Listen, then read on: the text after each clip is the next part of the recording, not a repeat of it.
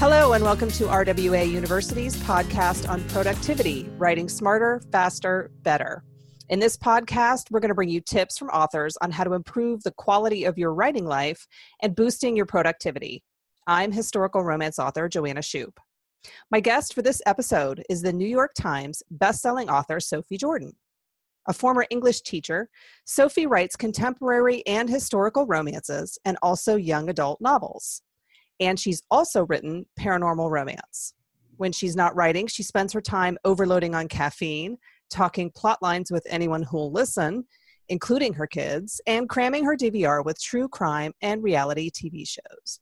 Find out more about Sophie at sophiejordan.net. Sophie, thank you for joining the podcast. Thanks for having me. I think you are possibly the busiest author I know. Uh, every time I talk to you, it seems as if you're rushing to make a tight deadline. And you write in multiple genres for uh, different publishers. How do you manage it all? Um, well, you already heard in my bio, I do use eh, consume a lot of caffeine but um this is funny because this subject of this bio like if i heard about it if this were a workshop or i would stop in because i i always am looking for tips on you know how to manage it all and be productive among you know just juggling so many deadlines. You know, I, I think I'm I'm very uh, keen on always looking at the calendar, always counting how many days are left to a deadline, always looking at how many words I have left, how many scenes I have left, and actually coming up with a a formula or, or and calculating day to day what I have left to do in order to manage something, um, and then that has to adjust because maybe you have a weekend or my kids have a party or something comes up and then i have to adjust it again. I'm like oh i know i said i only had to do had it to do 2000 words a day but now i have to actually do 2300 words a day. Um, so i make i make it all about daily goals and those constantly evolve do you need a specific space and time to write? Is it uh, the same routine every day? Really it's not the same routine every day. I think that's um, maybe that's the nature of my routine is that it's constantly it's variable and always changing. I mean maybe i'll have a day where i'm in my office or maybe i'm having a day where i'm running errands or um, i think you know this week was my son's party birthday and you know he had a birthday party and a sleepover and then i had to take cupcakes to school so like everything's always um, just everything's fluid. So I may be writing on my laptop. I may be writing on my AlphaSmart because I use an AlphaSmart.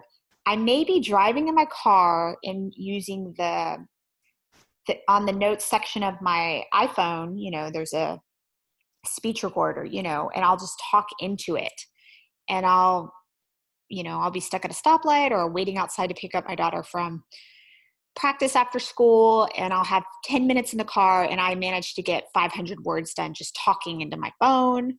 And then later I'll, you know, email it to myself, put it into a Word document and fix all those garbled words that I don't, I don't know what my phone thought I was trying to say, but um, I'll piece it together and, you know, clean it all up. So, you know, I've, I've just gotten to be where I, I, I can write on the go. I can write in an office. I can write in Starbucks. I can take I have um, coming up. Uh, my parents have a lake house, and I'm I'm taking off for like five days to go up there. I've already like cleared my calendar.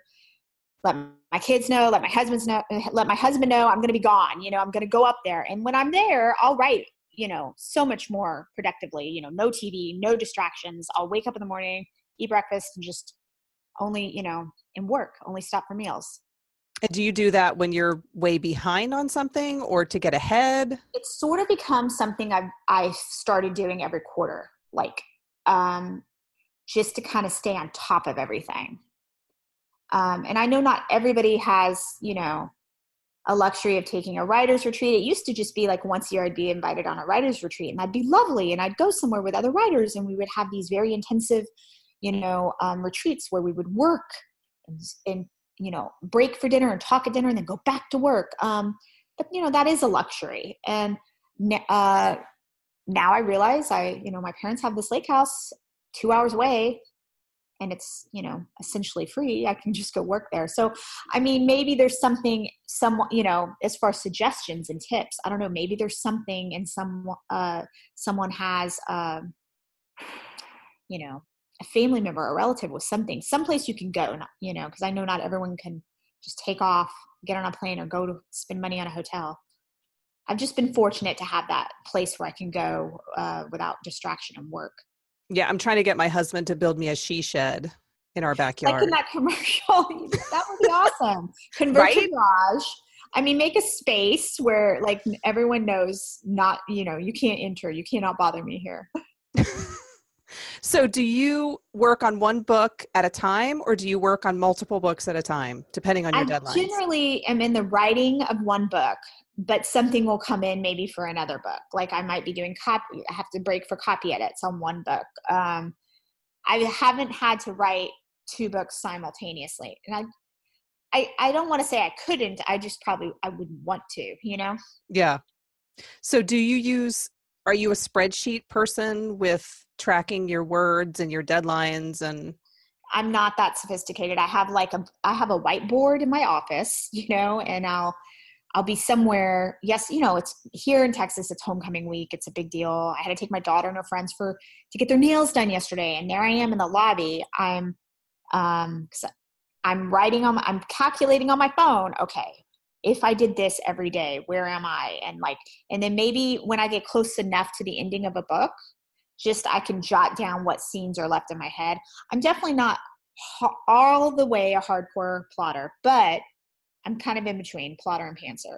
And at least when I'm getting closer to the end of a book, you know, you can kind of see the light at the end of the tunnel. I can break down, okay, what are my remaining scenes? And, um, you know, those are the kinds of things I'll do when I'm, you know, stuck there waiting for my daughter to get her nails done or, you know, um, I think there's a lot you can do even when you're not sitting in front of your computer in your quiet space if you, that's what's required what you need to work. There's a lot you can do when you're away from your work from your laptop your book to further your writing. You know it's you can plan you can organize what's left in the book how much time you're going to need. I like to tell myself if it's a day when i'm not writing it's still not a lost day because i'm still thinking and i'm still in that story maybe i'm maybe a bit of dialogue will pop into my head and I'll jot that down in my notes section on my phone. So even when you're away from your computer, you can still be working. I love that. I think that's great advice. All right, Sophie, thank you so much for your time today on RWA University's podcast on productivity. Thanks for having me. Now I'm going to go listen to everybody else who did this too. there was there's been a lot of great advice. I need it. Thank you. Thanks to everyone for listening. For more podcasts and other RWA University resources, check out the education section of rwa.org.